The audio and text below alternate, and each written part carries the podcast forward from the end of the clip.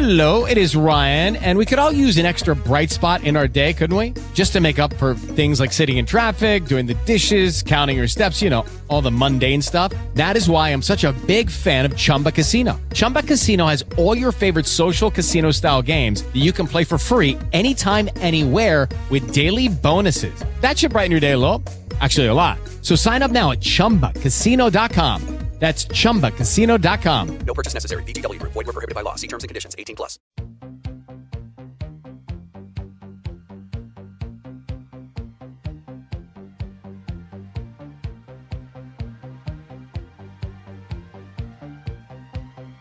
Welcome, ladies and gentlemen. We are back for another episode of Movie Bomb Podcast. We've kind of been on a, a hiatus. We've all been very, very busy. Uh, winter turned to spring, and we just found ourselves in tons and tons of family and work.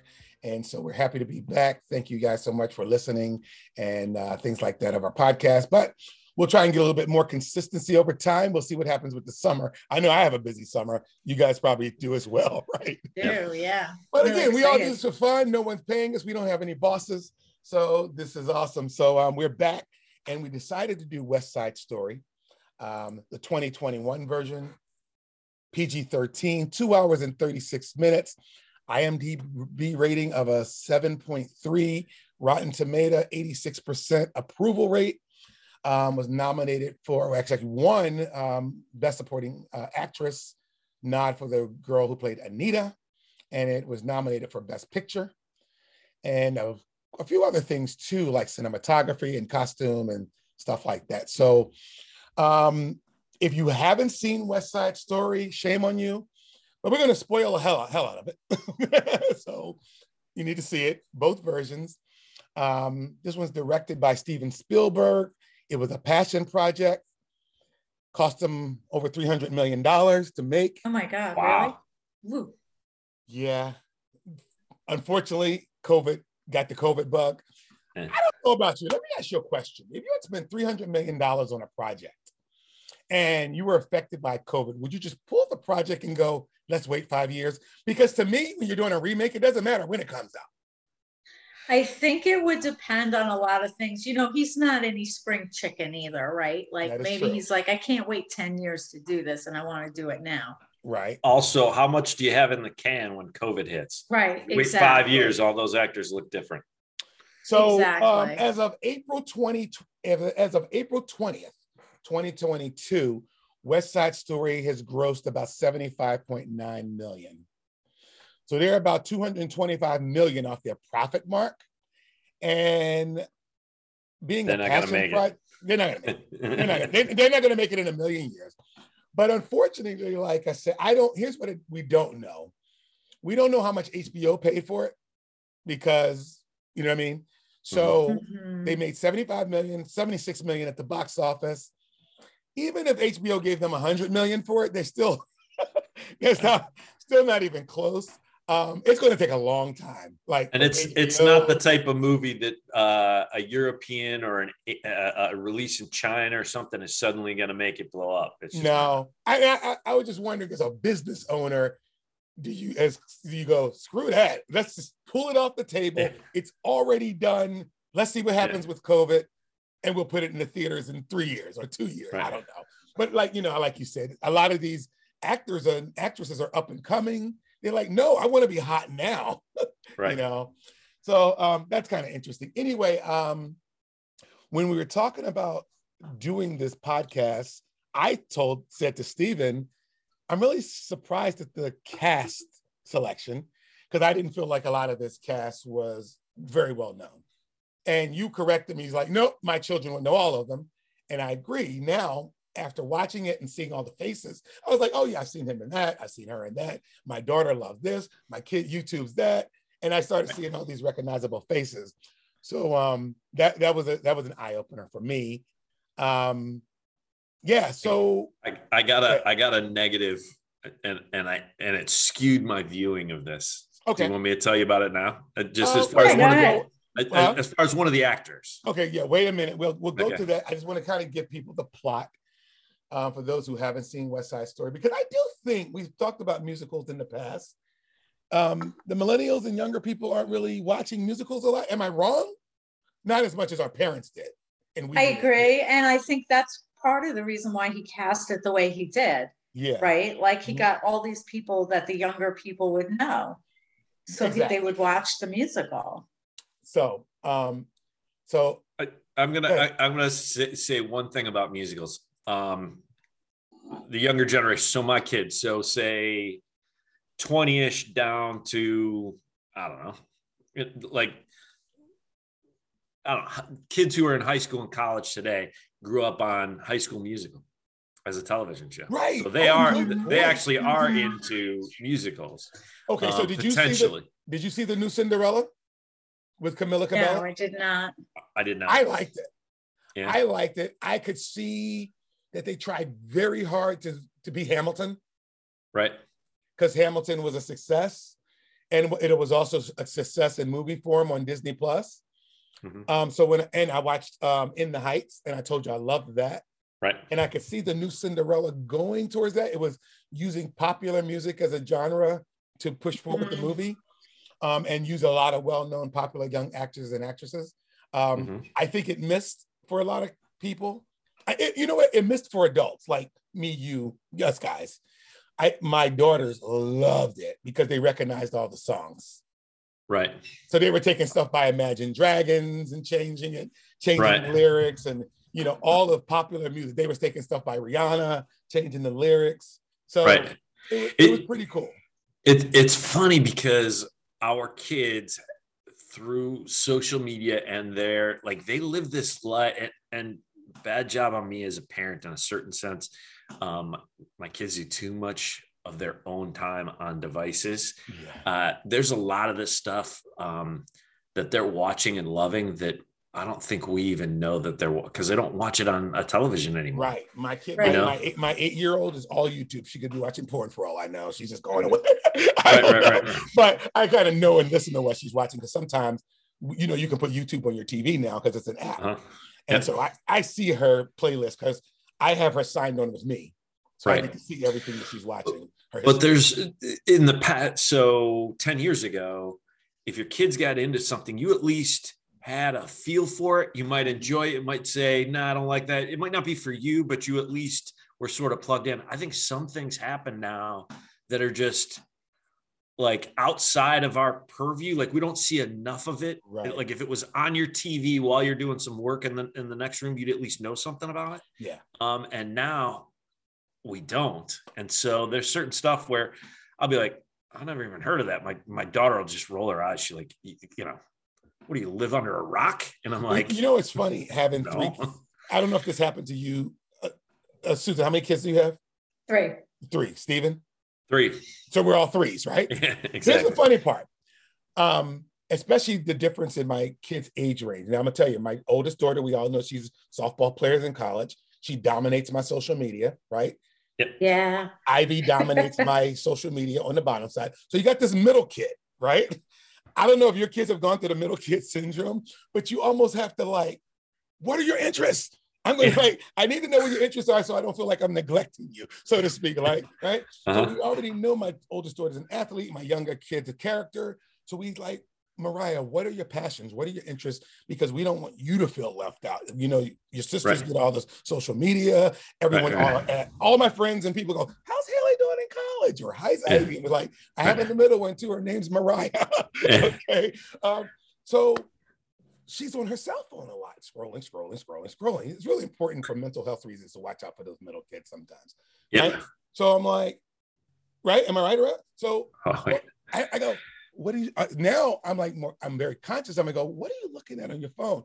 So we noticed like a year or so ago, she constantly is looking at Instagram and Pinterest of makeup and hair and nail stuff, Mhm. right? So we're Yeah, like, well, I can tell you as a photographer, they come in, they can do hair and makeup like I have never seen before. Like watching these tutorials, like Yeah. It's unbelievable. If I had Yeah. had that in high school, oh my God, what a Right. difference my life would have been like, you know? yeah, like so they finally- just know what they're doing. right. And finally we go, that's her passion. So Mhm. we signed her up for cosmetology at BOCES. Yeah, And- great. And she she's all into it. She cannot wait to start the classes. Like, thi- Good but for like I her. said, that's what happens with middle. I only brought that up because Steve, you mentioned what Yeah. you got to know what your kids are into on these de- devices because that may tell you a lot about them and what their interests are.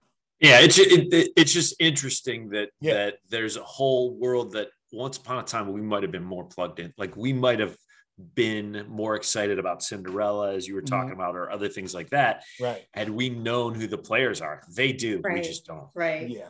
Well, uh, So, to be um, honest with you, the Cinderella thing didn't even cross my radar because I don't have any anybody in that age group. Exactly. Like, I and it wouldn't. like- And like I said, Ivy loves it. And, you know, like I said, Mariah loves it because they, the, all the modern songs and they remember the words and the tunes. And it was pre- pretty easy. I listen to them sing songs in the cars from musicals, like you said, from the from the Disney stuff, like Turning Red and stuff like that. Right. I'm like, that movie just came out. How do you know all the like, like they, they know the whole soundtrack of Encanto? Because they plug it into their YouTube or Yeah. to some other uh, streaming app, and it and Exactly. it plays, you know, heavy on those songs. Exactly. All right, so let's get into West Side Story. Manhattan, Upper West Side. Here's a synopsis. Based in 1957, against the backdrop, backdrop of a decaying tenements in the San Juan Hill neighborhood and the constant threat of the wrecking ball, which we're going to talk about soon. Um, two warring gangs, the Riffs, Jets, and swaggering Bernardo's Puerto Rican Sharks fight for supremacy. Um, and then we'll go on. We don't have to tell the whole synopsis, but that, that's kind of what it is. Rival gangs. Here's the um, 1961 described this as two youngsters from rival New York City gangs fall in love, but tensions between their respective friends build towards a tragedy. And in 21, 2021, it says West Side Stories explores forbidden love and a rivalry between Jets and the Sharks, two teenage street gangs of different ethnic backgrounds. It's a little bit different in how they describe them. But um, all right, let's get into it. Who wants to go first? I'll go first. Okay. I thought they did a really good job. I really do. I thought it was I thought it was really well done. I think it's very hard to redo something that's a quote unquote classic. Mhm. I think he stayed pretty true to the original, but he added some things to it, like all the backstory stuff, which was kind of nice. Um, it, it was just good. And the one thing I really did enjoy, remember when we watched the old version and I said the dance scene where they see each other, how how cheesy that was. Right. They did it right this time. It was like, yeah, it's not cheesy. Good. So yeah, and I thought the costumes were great. The acting was good. Like it was really enjoyable. Wait a minute. Which dance scene specifically are you talking about? You know, like at the if high they're school in dance. the gym at the high school Okay, dance and they see right. each other, and in the other one it was like this cheesy Yeah, special out. effect. Like it was Yeah. ridiculous, you know? Okay. All right. Yeah, I thought it was good. Now, what I thought that the um I thought the costumes and the colors and cinematography Oh, yeah. Was Yeah, yeah, yeah. out of this world. The colors were amazing. Weren't the Just colors like- amazing? Oh, like but like that scene when they're dancing down the street, like the, the yeah.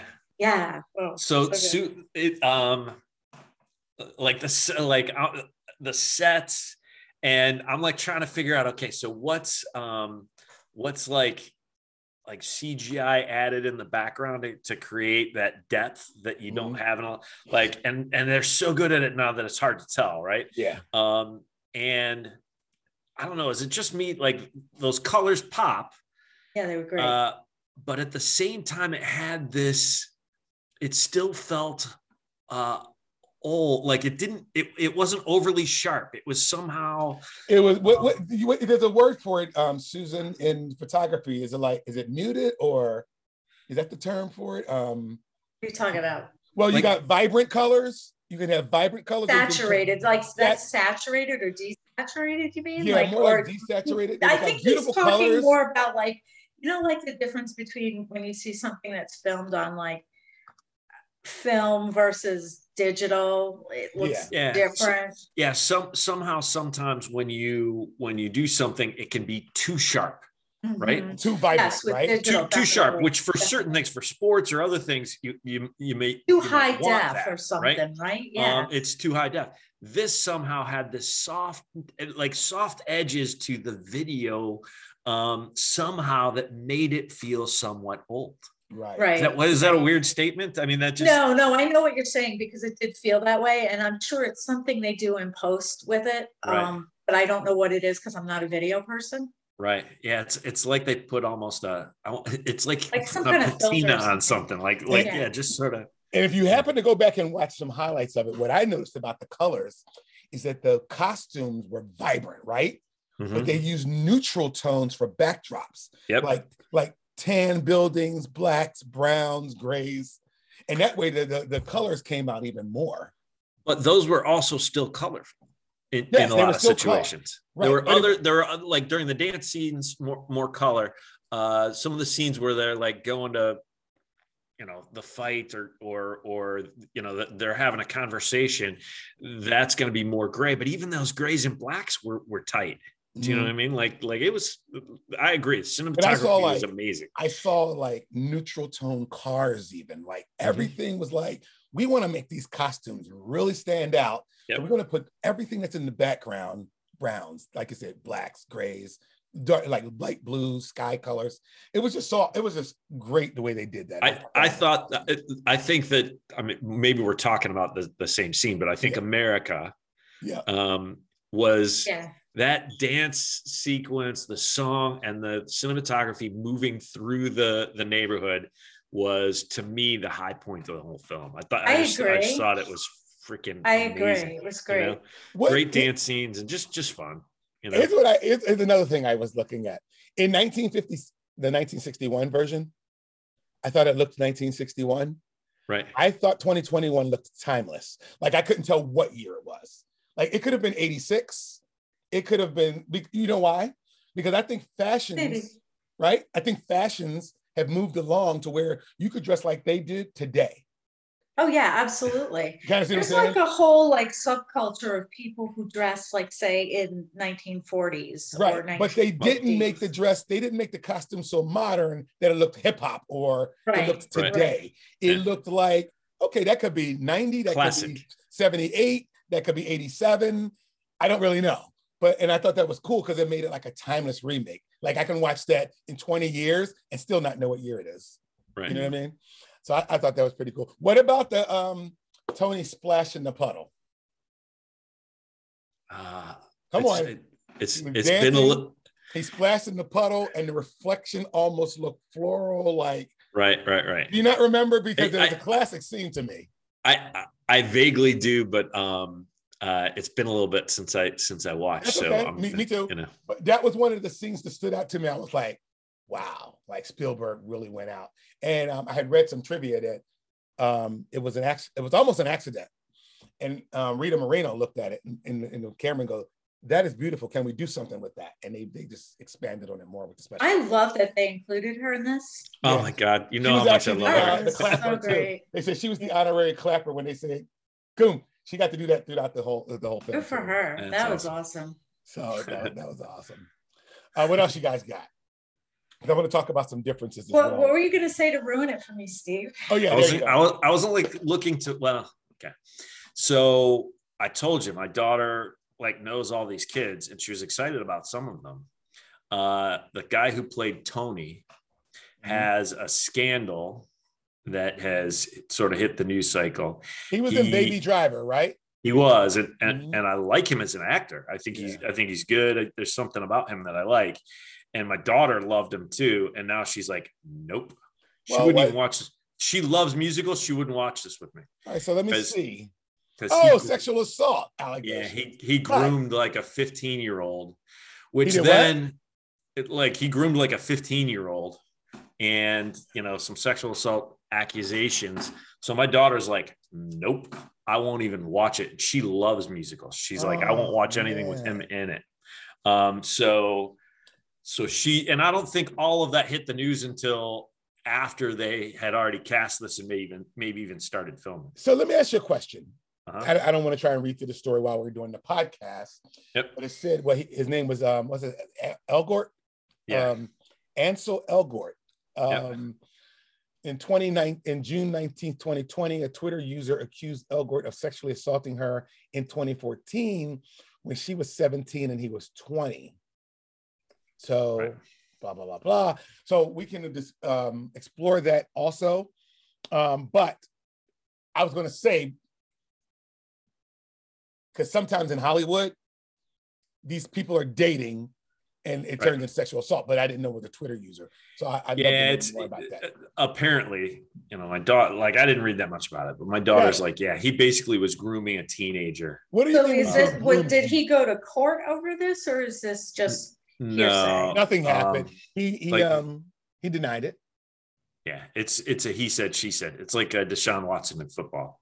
Like he, once they got into the room, it's only the two of them. You know.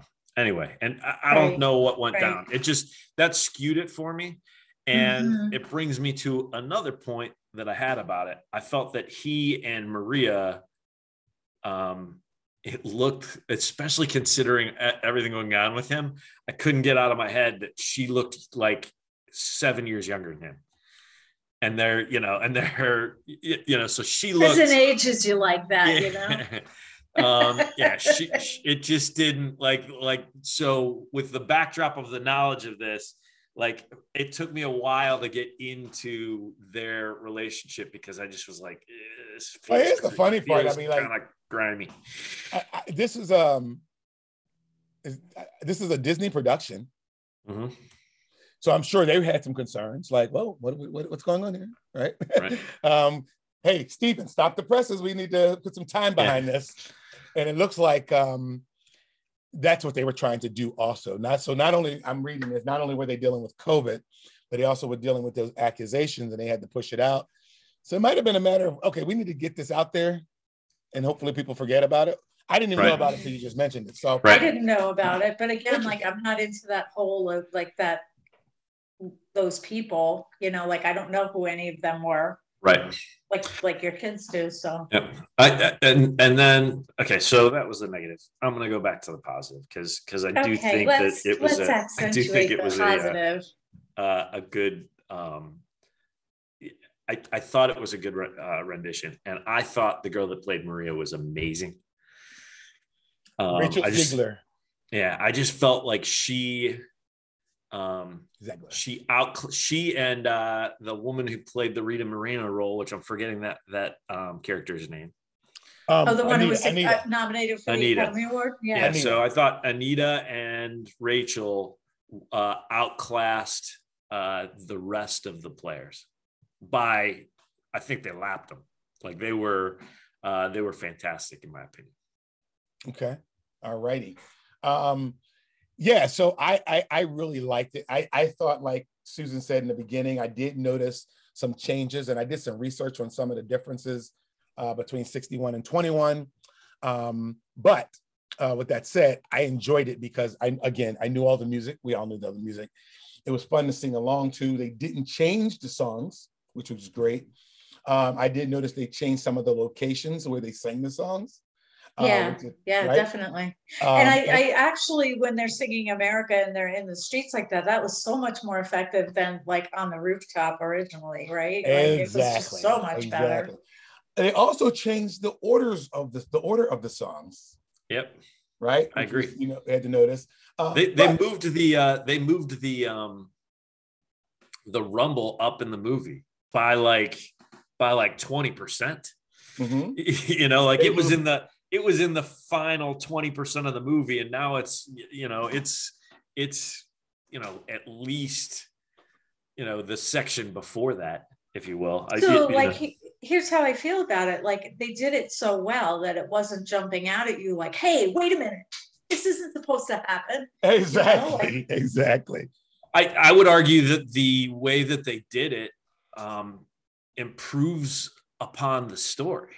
Right. Right. You and know, if you're gonna do if you're gonna remake a classic, that's what you should do and not just like make it so people Yeah, are we- watching it going, Oh my god, this is the worst thing ever. They changed like ah.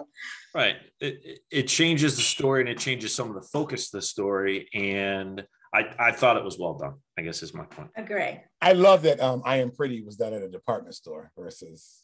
Right. Yes. Yes. Wasn't that great? yes. Yeah. Yeah, Um, and that they were was the it cleaning ladies. The They were the cleaning crew Right. coming in. It was great. I loved it. that was awesome.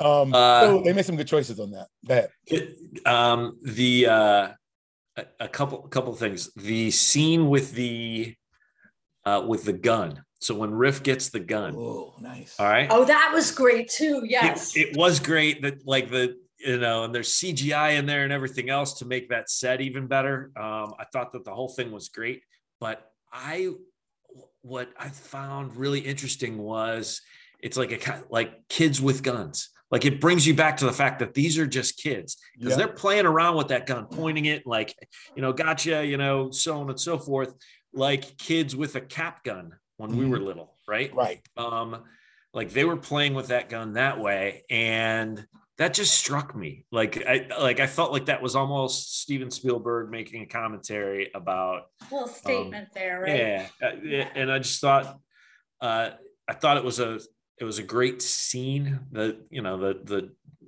you know argument dancing so on and so forth i just thought it was really well done So, how well do you guys know Romeo and Juliet? Like, how many adaptations have you seen? Are you big into it? Did you? Is it A one of your favorite plays? It's Susan? not one of my favorite plays. I do love the, the Zeffirelli movie of it. I do think too. That's I beautiful. That, that was. Um, but I like I've never you're right. I never like saw the one with Claire Danes and Leonardo DiCaprio because I just you're like, not missing much yeah. But Yeah. Stephen, you did you did a, a show about it though, right? i did i ripped it like crazy um, only reason I asked that is because um, the screenwriter, I think his name is Tony Kushner, huge, huge, huge Romeo and Juliet fan, and he said he wanted to make uh, the 2021 West Side Story closer to that. Now, so did you find that 2021 was closer to Romeo and Juliet than 1961? so so i'm glad you brought this up because i think that it it did and that's that goes maybe that's why we moved the rumble up in the in the um uh in the story Mhm. because that more closely fits um uh the, the you know just the the I, I think it more more closely fits the Romeo and Juliet the play Romeo and Juliet Yeah, and I think that's what he said he tried to do. He moves things around so they could follow the play more than Right. they followed the original West Side Story. But he didn't want to change it so drastically that you went, ah, that just was too different for me. You know. Right.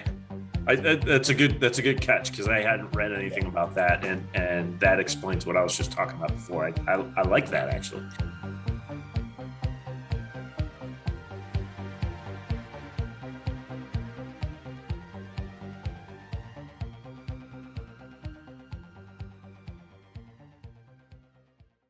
With the Lucky Land slots, you can get lucky just about anywhere. This is your captain speaking. Uh, we've got clear runway and the weather's fine, but we're just going to circle up here a while and uh, get lucky. No, no, nothing like that. It's just these cash prizes add up quick. So I suggest you sit back, keep your tray table upright, and start getting lucky. Play for free at LuckyLandSlots.com. Are you feeling lucky? No purchase necessary. Void where prohibited by law. 18 plus terms and conditions apply. See website for details. Judy was boring. Hello. Then Judy discovered ChumbaCasino.com. It's my little escape. Now Judy's the life of the party. Oh, baby, Mama's bringing home the bacon. Whoa, take it easy, Judy. The Chumba life is for everybody. So go to ChumbaCasino.com and play over 100 casino style games. Join today and play for free for your chance to redeem some serious prizes. chumba ChumbaCasino.com. No purchase necessary. Void where prohibited by law. 18 plus terms and conditions apply. See website for details.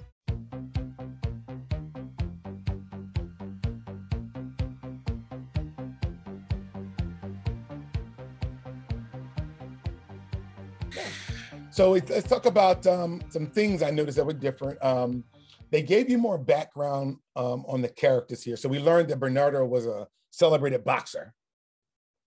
Right. We didn't know that, and we didn't know much about Bernardo in the first one. Um, but he compared his character to Tybalt in Romeo Yep. and Juliet, what Juliet, who was a master fighter with a sword.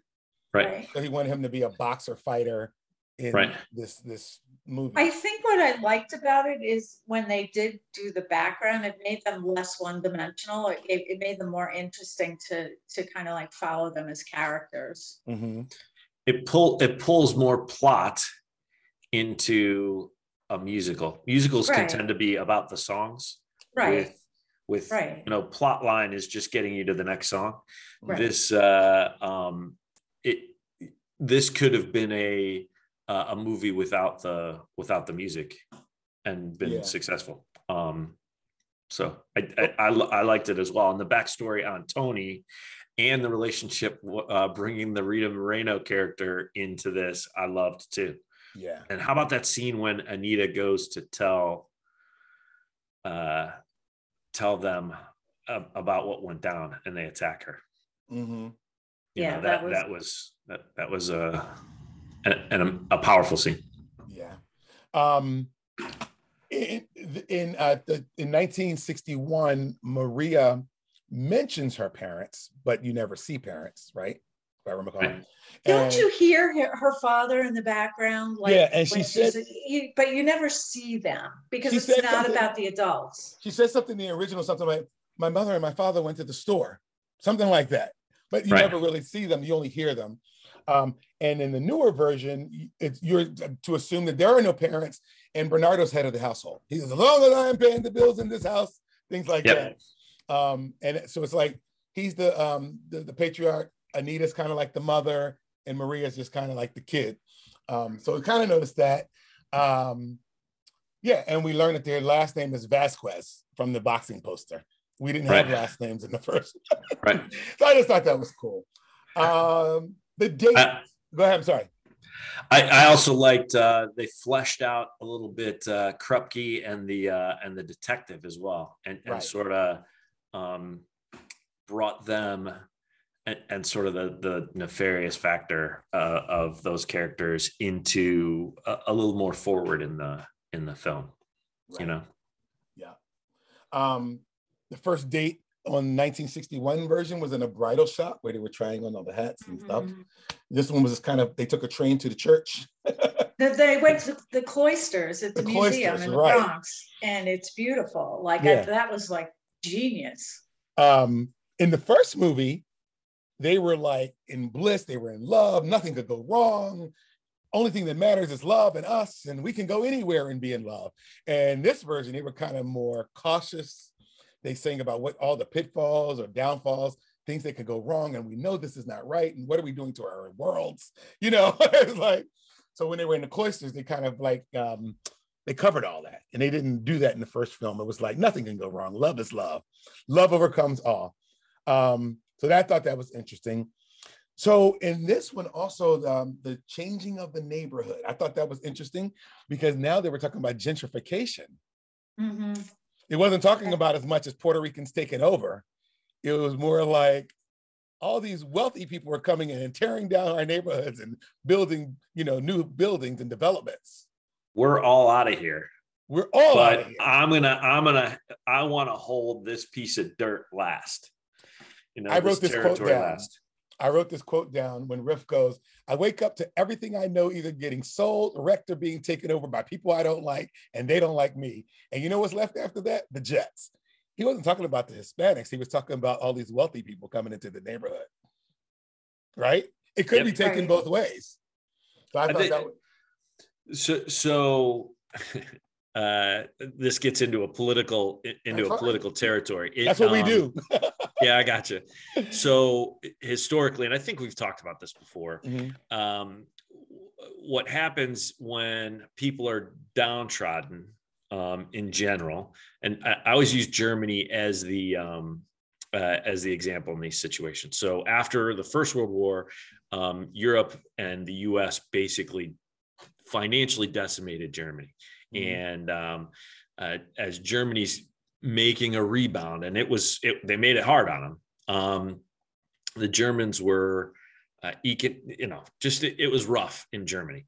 So the Hitler and others took advantage of that, and um, and this happens across history. When someone's downtrodden, they point at another group Mhm. who may also be downtrodden. And Uh, just blame like, them. Yeah. I'm better than them, though. Okay, Mm. I'm Of better than them. These people on one side are taking something from me, but at least I'm better than them. Yep. You know, and uh, and that has been used forever, and this is an example of that. So so both groups are being uh, gentrified, being kicked out of their neighborhood by the rich, but at least I'm not. I'm not this other group. At least you know, Riff and his group. At least I'm not a Puerto Rican. Um, Bernardo and his group. At least I'm not white trash. You know, like that's you know. And I told you my conservative friend. We He goes, yeah, typical woke Hollywood. Always trampling on capitalism. I'm like, I, making I everything hate about- that expression so much, that look. woke Yeah, expression. he goes, I- uh, trampling So on capital- uh, capitalism and um, exploiting racism. That's what he said about West Side Story too. Susan, when someone says that uh, you're too woke, you respond with, uh, "Does that mean you're too asleep? You're just asleep right. at I the just switch." like I switch, can't even I can't know? even engage. I was talking. to can't him- even engage. It's I was, like I was talking to one of my softball parent friends yesterday, and he's um he's an official in a, in a city. I don't want to say where. Anyway, he's an official. Been working there twenty years or so, and we were just in a small circle. He, you know, whenever you're in a um kind of like a a softball or parent crowd, you never want to talk about politics because you don't know what could come up. oh but he god, goes- yeah. right? so he goes, I, I- don't want to um, talk politics. He goes, but the town I woke in, I've been there for 20 years and it's becoming way too woke. And I thought, well, first of all, you're like in the Catskills, and that's kind of the New York City thing to do is buy a summer home in the Catskills. I was like, so all It's all- always been like that, Right, right? right. Like there's always been, it's the same as out east on Long Island. Like there's the locals and then there's like the weekend people or the Right. summer people. So Like I'm it's thinking, always been like that. Do you think your politicians are going to kind of cater to these people coming up? I don't care how woke they are. They'd be like, this little town can make a ton of money if we start building things catered to the New York City, city elite, right? Yeah. Restaurants, coffee shops, new Mhm. sidewalks, planting some trees, you know, everything that you want, you know, like redo the brownstones. We want all of that in our little town because, hey, we're only 2,500 population, but Right. we were visited by a million every year. you Right. know? And you have to, it's like the same where we live here. Yeah. You have to look at like what the income they're bringing and the sales tax and all of that other stuff. Right. And you can't just be like, I, oh, I don't like them. You So know, it's like- like it's hard. So who If are my you- constituents? You guys or these guys? If you live in if you live in the Orlando area and Uh-huh. you hate all the Disney tourist traffic, yeah. you got to stop for a minute and go, "Oh yeah, I don't pay state state income tax." Bingo. Like, I, like, Well, that's about to change. yeah, exactly. very good point. That's gonna change pretty quick. exactly. So um, Wait till another that thing, bond comes due. how the Rumble was arranged in 61, they meet at Doc's store to discuss the ground rules. Uh, now they arranged the Rumble in the bathroom at the dance, which was like really early, like we talked about. right. Yep. I thought that was great. I really liked that, Yeah. that they did that. I Yep, thought that's that was pretty- good. Pretty cool. Um, I thought the ground rules were funny too. I don't, I don't need to go into them, but they had some pretty funny ground rules. How about knives, bricks, sticks, no guns? It was just, it was just pretty cool. Like they don't have war councils like that anymore in gangs. And Oh it's no, they just get in the car. war council. Oh, so I wanted to talk about Chino because Chino was like, I don't know. There's a word for it that I don't I don't want to use on this podcast, but in like in 61, he was just kind of like this. I don't know. He was just kind of like insignificant. He was kind of like Right. Like this dumb kid. You know what I mean? He was like the nerdy kid that He was- Bernardo wanted his, For his sister, sister, because he was gonna be an connected to. accountant or something, right? Yeah. Like, and he wanted her to have a nice cushy life. Yeah. But in, right. st- in And, 21, and Chino was like a wannabe and wanted to be a gangster. but- right in 21, they stepped up his game. He was like a concierge. He was like he was like the right hand man to Bernardo. He wanted to ro- call the shots. He was like, nine o'clock, we be there, everybody now. Like he was just like, you know, he was in charge. He wore nice suits. He had the jury. He reminded me of um, Manolo and Scarface. He was kind of like Scarface right hand man. And gotcha. um, right. So he was yeah. just like sharp. He he was handsome. He wasn't handsome and sharp and like on top of it, he didn't call shots in the first Right. one. Now he Right. called shots. I thought that was awesome. Like, did he want to be the boss? He wanted to be Bernardo's position almost. So that was pretty cool. But um something was said, I think, oh, in the first one, Maria, so why did I come here anyway? And she was like, You came here to marry uh Chino. Chino. That was your whole reason for coming to America was to marry Chino. Have he, he's probably like going to Chino. Have I got a girl for you? exactly. My cousin, you know, my sister and my cousin is coming. Um, that- that's that's interesting. Um, and I noticed, and I don't want to disparage any Hispanics. I'm just talking about where I came up. Is that um, sometimes family did marry within family down the line, down the bloodline. Like your third cousin is coming from Colombia and she's going, you're going to marry her. But you know what I mean? So it was kind of like down the bloodline, not uh, not first cousins, not second, but it'd be like the families are really large and close knit, and there was some of that going on. I just recall that people mentioning that. Um, Tony's backstory in uh, 1961, he had a job because of the youth board. Remember, the youth board corrupted him. Remember Mhm. that? In uh, 2021, he was actually on parole. he did a year in the pen. Yep. That actually made more sense to me. Yeah. He Yeah. almost killed a rival gang member. I, I think Yeah. both. I think both scenarios, though. Part of it is he's a kid who's grown up and grown out of, you know. So I felt from the original, I was okay with it because it just was like, look, I'm too old for that. Like I gotta, I gotta start working on a real life. Yeah. and you know and so i'm not playing these kids games of fights and and i'm not worried about territory i'm worried about like uh, i'm old enough now that i got to uh i got to eventually be able to take care of myself and, and and a future family or whatever else Yeah. and i think that um this time around I, while i agree that the backstory of the um of prison it's also i've grown up like you know he, he basically saying he got in a fight. He's beating this kid up, and he's like, if I hit him a couple of more times, I might have killed him, and I might have been in there for 15 years, and I didn't want to kill anybody, Right. you know? Right, right. And he Uh, doesn't want to go back. Yeah, and so that's his. So both, I they both worked for me, Yeah. but it, it's it's a it's a better story. It makes for a better plot line Mhm. for sure. So um, Rita Moreno's character was named Valentina. So Tony Kushner, the screenwriter, said she's Doc's widow. Mhm. I don't know if you guys knew that or not. Yeah, yeah, no, That's I, it. Yeah. no. Okay. I figured that out late because she was running the store. Yeah. right. And then there was the picture of them together in the front. Right. Yeah. So also was interesting. So she was Doc's widow. She too was a Puerto Rican girl who married a white man. Mhm. Uh-huh. right? So Right. she kind of understood the whole dynamic of what they were going through, the full scope. Hey, I've been there, I've done that. We went through hell too when we got together. This is how you handle this, Tony. You know what I mean? So she was able to be a sage to him, so to speak, Right. and give him guidance on what she was thinking. When he's like, So what are you going to do? When he was playing it out, I want to be with her for the rest of my life. She goes, How about instead go have a cup of coffee and sit down and talk? you Right. know? So she was just kind of Right. telling him how that would work. So that was pretty cool the way he played that out. Oh, she sung somewhere. Yep. Who sung somewhere in the original? Wasn't Uh, it Maria? Did they Yeah, I sing think it it was together? Maria. Okay, I Yes, thought they Maria. sang it together. I couldn't remember. Yeah, somewhere. That's what she sung. Maria sung somewhere in the original. So this character Valentina sung it in uh, the new one. Can I can I re-point out because when we you know at Christmas time or whenever we did the original, Yeah. uh, Months ago.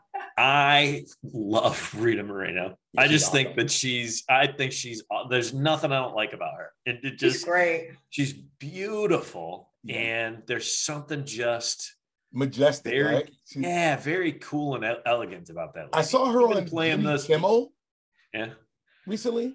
She is aging very gracefully. Like I mean, Oh, and- and- but it's not. It's not. It's not like the gracefulness of like a Raquel Welch, where you see all the face, you know, face changes in both. Yeah, I don't think Right. she's done anything She hasn't crazy done to anything, but herself, she and it looks great. She you looks know? really good. Like so, she Yeah. might have had something here and there, but it doesn't. I- it's not overwhelming. I- you know. D- true or false? I think she came up um, at least when she was younger, um, like in her teens and twenties. Uh, was she a dancer?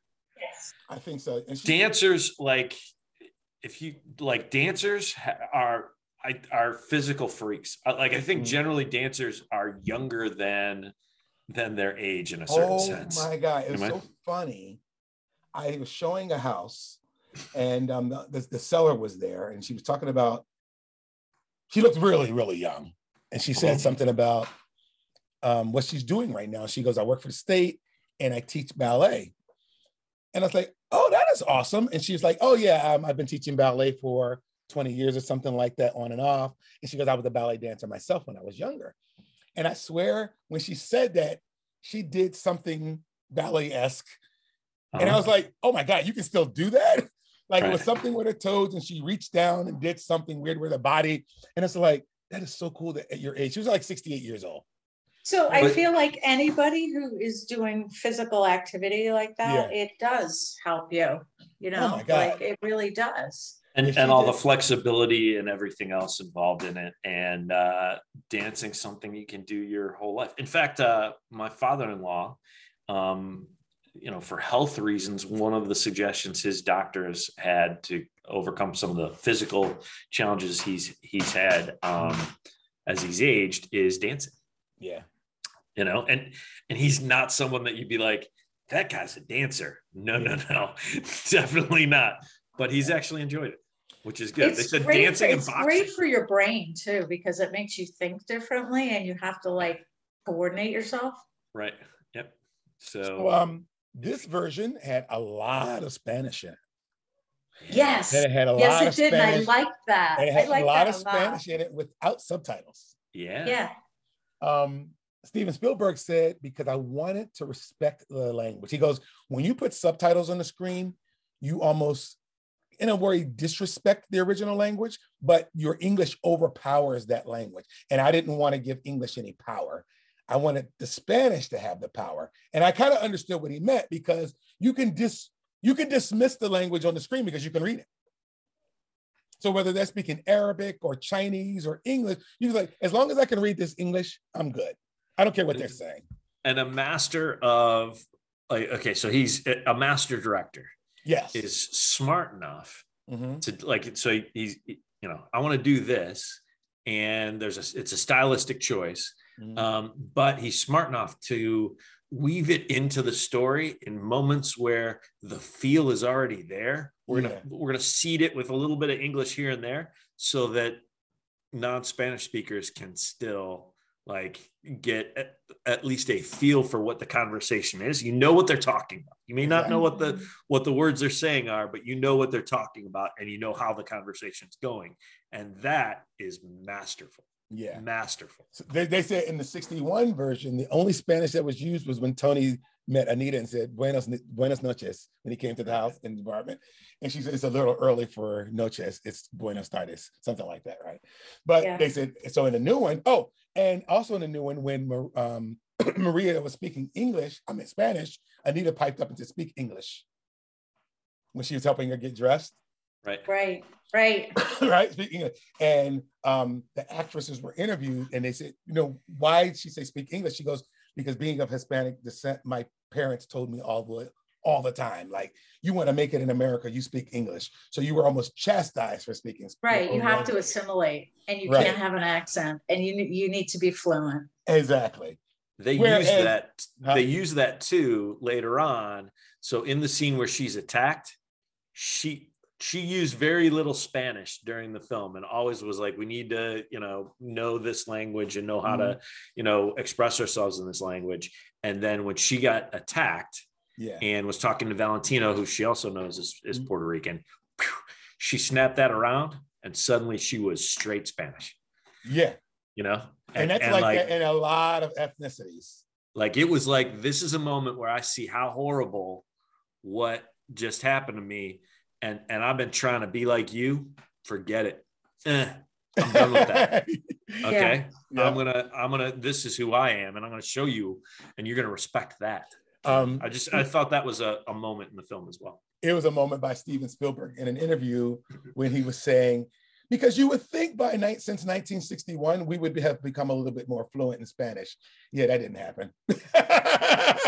he like, he goes, you can go to any Hispanic country in the world and English is the second language. He goes, You can go to any country in the world and English is a second language. We are the only people arrogant enough to think that our language is the only language that matters. And he, but he goes, he goes, as many Hispanics that are in this country. He goes, and I'm not just talking Puerto Rican, he talking about Mexicans, South Americans, like there's so many, you would think that English people can speak Spanish a little bit better. you could go to a- a- as an english speaker you could take a plane and land in any airport in the world that can land a plane okay and within five minutes you're, you're within five minutes of finding someone who speaks english Yes. now if you show up and you speak chinese and only chinese in any in any major US airport, it's going to be a half an hour, 45 minutes before they find someone who can speak to you.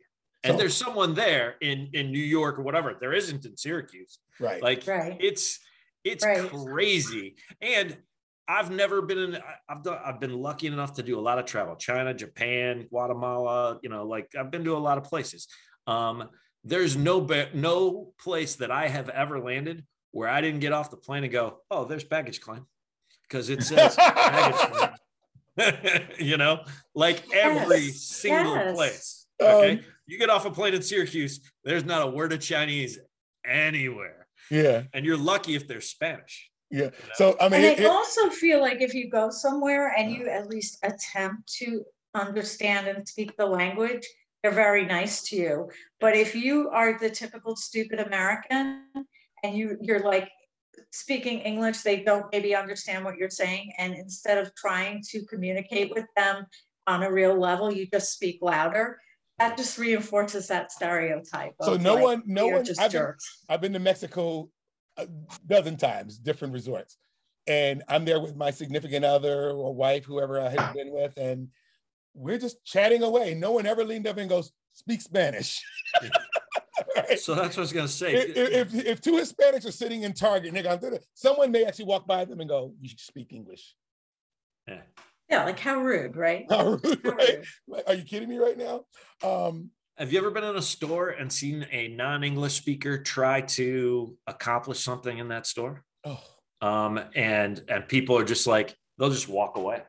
Like, and, and I'm talking people who work there will Yeah. just be like, "Look, I don't know," and they walk away. They don't even Yeah, try. they don't even I- want to attempt. I'm gonna just a, a quick story. When I went to visit my wife, she's student taught in Japan. Went to visit her one night. We wanted to cook for ourselves, so we went to the local grocery store, and everything's in Japanese. And you know, we could sort of figure out.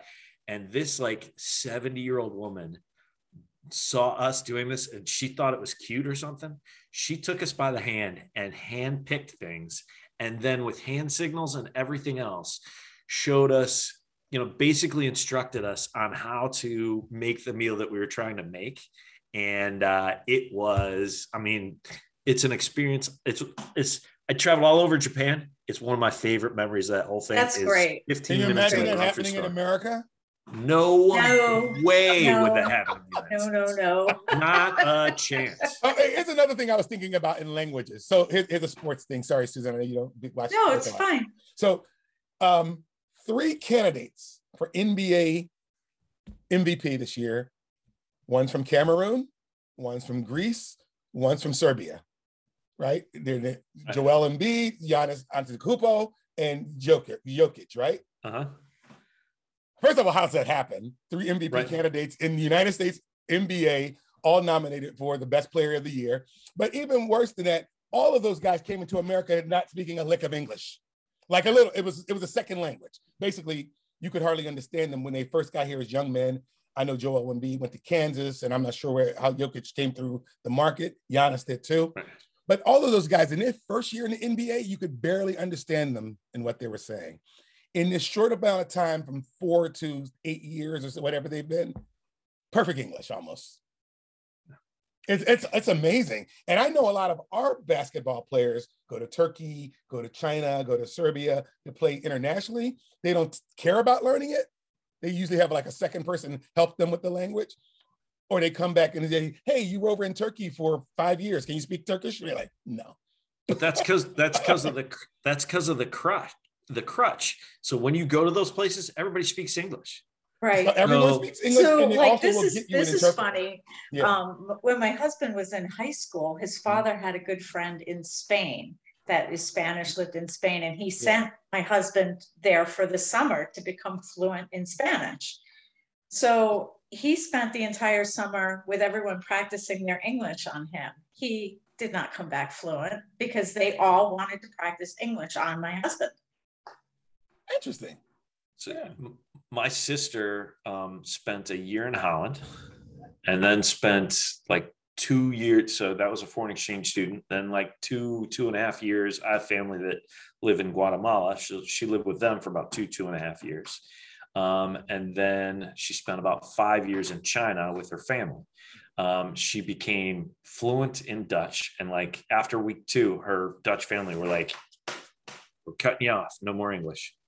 Yeah. And so she had to learn it. yeah. Good. And in Guatemala, she she had taken some Spanish, but you know, in each place, she eventually got to a point where occasionally she would dream in the local language. That's how you know you're fluent. when you- Exactly. Awesome. Yeah. So people will, but but there is a crutch, and if you don't, if you're not willing to to to make the leap, um, then that crutch is always there for you. You know, where where you'll, Right. you know, Right. but if you want to get around and you don't have someone who who's who's an escort, you're you're gonna have to figure it out. Yeah. And you'd be surprised how quickly, like I had, I was in Mexico for my honeymoon and we had some issue with the car rental and stuff like that. Oh my God. Uh, you know how quickly your high school Spanish suddenly snaps in? Like my wife was like, I cannot believe you just had that conversation. I'm like, I can't either. I'm like, I go, that was, that was, that was, you've heard it was a broken miracle. English. I go, you you heard of broken English? I go, that was broken Spanish times a thousand. They kept laughing at me, but at least I was able to get, she's like, but you got across a pretty complex conversation somehow with high school Spanish that you haven't spoken in 10, 15 years, you know? so, So, Anyway. um, since we're on the topic of uh, nationalities and language, one thing that kind of gets in my craw is that sometimes when we're talking about a people, we'll mention their country, and the exception to that typically is Africa. We'll say, oh, this person's from Paris, this person's from, or you know, France, or this person's from Germany. Then we say this person's from Africa. I'm like, why is that person like relegated to the whole continent right so i'm very specific about like when i said this person's from cameroon and i started doing that when i started getting my ancestry down i was like oh So I have a I have a theory about that. We're not Okay. ever taught about geography about Africa, yeah like the different countries. i've been deep into it in the last five to ten years like yeah, like learning I- about the know, different and it people, different countries. Like between like when the British had a lot of colonies and the French had colonies, yeah and now they're like different names, and it's really confusing. so I, I'll, uh, I'm gonna, I'm gonna throw, I, I agree with you, Chris, but at the same time, I'm gonna throw a little bit of a, a different take on this, Okay. which is, um, uh, I will use the example that uh, certain people are from Eastern European nations. Yeah. Because they've changed so much. Like I don't. Oh know yeah, that too. nation. Like what used to be USSR is now Right. like, you know, Ukraine, Moldova, like So, so there's certain people that I'll know as Eastern European, but I don't know specifically what nation. right So I'll be like, they're East. I'm not sure which, but they're Eastern European, or I'll be Yeah. they're Hispanic. They're they're Central or South American. I'm not sure what country. Uh, and I might do the same thing with, with Africa. But your point is is well made. I I, I agree with Yeah. you, and and it- it- we don't we don't have a sense of the history, and uh, and that's a whole other conversation. I know, but no, it just it just struck me because um, the people are so diverse and different on the continent. Like someone from Algeria, I'm looking at a map, is totally different from someone in Chad, and the people that live in Mauritius maybe eh, are definitely different from the people in Cameroon. Like different shades of color. Like when you think, if you ask a kid, draw an African, he's going to draw probably a brown kid with barely any clothes on, living in a hut, a hut. Kind of see what I'm saying? Um, but he may not draw a yellow person or a lighter skinned person or a white person even that may be from Africa. I just Yeah, brought so- that up because I was just thinking about ethnicity. Someone, someone from uh, Egypt is African, but they're called Middle Eastern. exactly. Uh, and same thing, Libya, so on and so forth. They're called Middle Eastern, not you know. Yep. So All right. So anyway, side note. So the last thing I thought about in this film was the the diverse casting. So I went to look it up. So in the original, there was one Puerto Rican. That was Rita Moreno. um, Natalie Wood's parents were actually and they darkened her skin. Let's not darkened- forget Yeah, that. let's not forget the makeup. so. Uh, Natalie Wood's parents are both Russian. I didn't know that. Oh, I knew that. um, Yeah. George Chakiris, who played um, Tony, no, no, Tony? Bernardo, Bernardo. Yeah, his parents were both Greek. right? So it was kind of bizarre. Um, but anyway, in a new one, 33 Puerto Rican characters, actual Puerto Rican characters, were in the new film, and he wanted all of the characters on the shark side, which was the Hispanic side, to have some uh, Hispanic blood, being South American or Puerto, Rican. Uh, Rachel Zegler's mother is Colombian, and she played as Maria. So he was very, very particular about selecting that because that's woke Hollywood. I love that. did they did they Uh, get i can't remember did did they at some point imply the uh nationality of the of the jets like is it know. irish is it oh yeah, they implied it was Irish based on the pub. right Remember okay the sign? yeah So Yeah, they yeah, were yeah. Irish, Okay. maybe even you know a little, a little Irish Right. going on. right Um, I just thought of that because of the pub. Remember they slapped the sign and it was Irish four leaf Yep. clover or something like that. Yeah. All right. Anything anything else? Overall, like I said, I thought the movie was good. Um, I don't know if I would have done with all the movies we watch. I don't know if I would have put it in best picture category. yeah i agree No, but i didn't thought think it i didn't think it was worth it like I like they, Tick Tick Boom better. they have Uh-huh. to put they have to put Oh, 10 good movies in now for best picture which just means you get some stuff where you're like meh okay Yeah. um because the best picture I, I know we went through this before the best picture nominations by the way we still have to see belfast is it streaming yet Oh my God, you have to see that. Is you have to see yet? that. we got we got to find it um so best picture was um coda that was the winner um i gotta be in the have to see watch that it. too. yeah me too I have I- not like I seen said, that. the reason i had stopped watching it because i didn't feel like bel i didn't feel like subtitles that day because english is all powerful I, I just uh, on Coda, I, I can't wait to see it. But um, uh, I have a friend from high school. Actually, I took her sister to my senior prom. Um, uh, both their parents, so three girls in my age range, um, both their parents were um, uh, were deaf, and uh, um, so they grew up in a Coda household. And um, uh, it's interesting. Her mom recently passed away, and she posted something on Instagram about when Coda won. She's like, "I wish my mom could have seen this. Oh, you know, awesome. you know, That's what a great moment." um what's what's the actress name marlee matlin matlin Marlee Maitland. marlee Yep. maitland i loved her in the west wing Yep. She was amazing in that show. Anyway, so Coda won. Belfast was also a nominee. Um, Don't Look Up was a nominee, but Drive My Car, which is the Japanese movie, we got to watch that one because we we all love. I and I know Parasite's a different nationality. I think this was Japanese. Parasite was Korean, I believe. Right. Right. So different. So I don't want the Asians to think we're mixing them up. Respectfully, I had to mention both. Um, They're very different. right, Did- yeah, right. You- They're very so- different. but here- here's the point. Some people would go, they were both Asian films and, and clump them together. No. So I want to point No. out that they're totally. But Drive My Car looks really, really interesting because whenever um, a film like that gets nominated in our awards, I'm saying it's got it's see it. It's got we got to see that. So that's awesome. Um, but anyway, so West Side Story was thrown thrown in that pile with Power of the Dog, Nightmare Alley, Licorice Pizza, King Richard, Dune, Drive My Car, Don't Look Up, Belfast, and Coda. So uh, we've seen a few of those. Did West Side Story stand up to Power of the Dog, Nightmare Alley? I saw King Richard, Don't Look Up. They're just Belfast. totally different. They're Yeah. totally Yeah. different. Like you can't compare that to those. Yeah, and, and I'm not. I was just trying to think best picture. I was thinking of how, from screenwriting to acting, to Right. production. You know, I think they should have like a whole separate category for remakes because it's Yeah. just like so different. That's It's- what I was gonna say. You can't like, it, in my mm-hmm. opinion, it's it's really sort of cheap if if you have a a remake that you're putting up for Best Picture that won Best Picture back then, right? Didn't it win Best Picture? something like that. Yeah. So, like, come on, like, like, I'm sorry, it, it could be spectacular, and I'd still be like, come on, man. Yeah. Right. you know, you you had it all laid out for you. You just got to move the stuff around and then refilm it.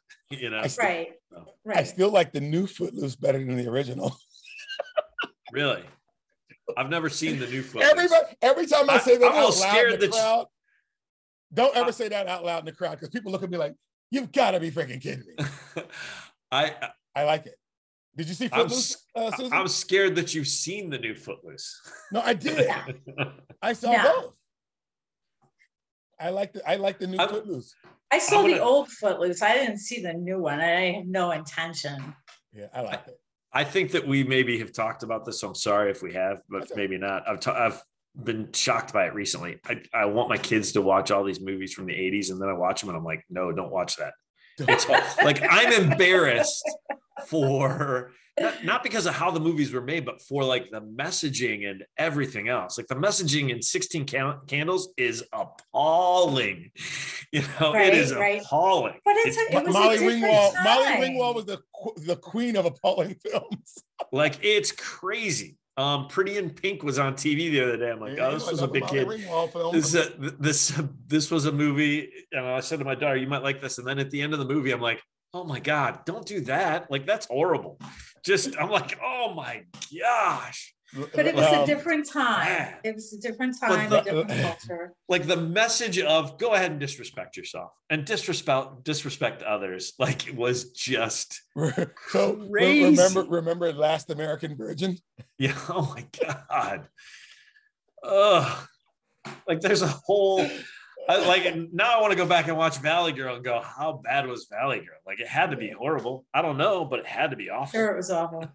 Um, yeah, I just wanted to point out I of remake. I mean, there's not a lot, there's not a lot of remakes that I actually like better than the original. Uh, Um, but Footloose was one of them, and um, and uh, the new Scream. I know y'all not into Scream, but I liked it. Right. I like horror flicks, I but the got new you. Scream was awesome. Anyways, um, yeah, so that's kind of it for this um this particular show. Any other things you guys wanted to point out about this, or did we cover it all? I think we're good. Think we're good? All right, so listen, we have to figure out a good one. Um, I don't want to go too long between like we did last time, Yeah. but I do want to see Belfast. I do want to see Drive My Car. And So let's uh, see if we can stream. Let's see if we can stream those, and then we'll go from there. we talked Yeah. about we talked about Dune. Didn't we want to see the new Dune? I Dune- do want to see Dune, I believe we can definitely see. It. It's on one Yeah, of the. definitely that's out. We want to Um, see Coda. something. I think we can watch Coda very quickly because that's already out streaming. What is that Okay. on, Coda? What, I don't know. I saw it streaming service? somewhere because I started watching it and I cut it off. So I can't remember. I have to see if I can find that because I don't have like every single one like you I guys do. I, I don't either, Susan. He's got a few like HBO now. And, I gotta, yeah, you know why? Because Apple during- TV. I I don't, don't have. guys, I don't, I barely leave my house. So I figure out Yeah. all the money I spent 10 years ago, I'm no longer spending. So I just Yeah. do it to entertain myself. Uh, I I love got you. being, I, I don't I love being home. I don't know.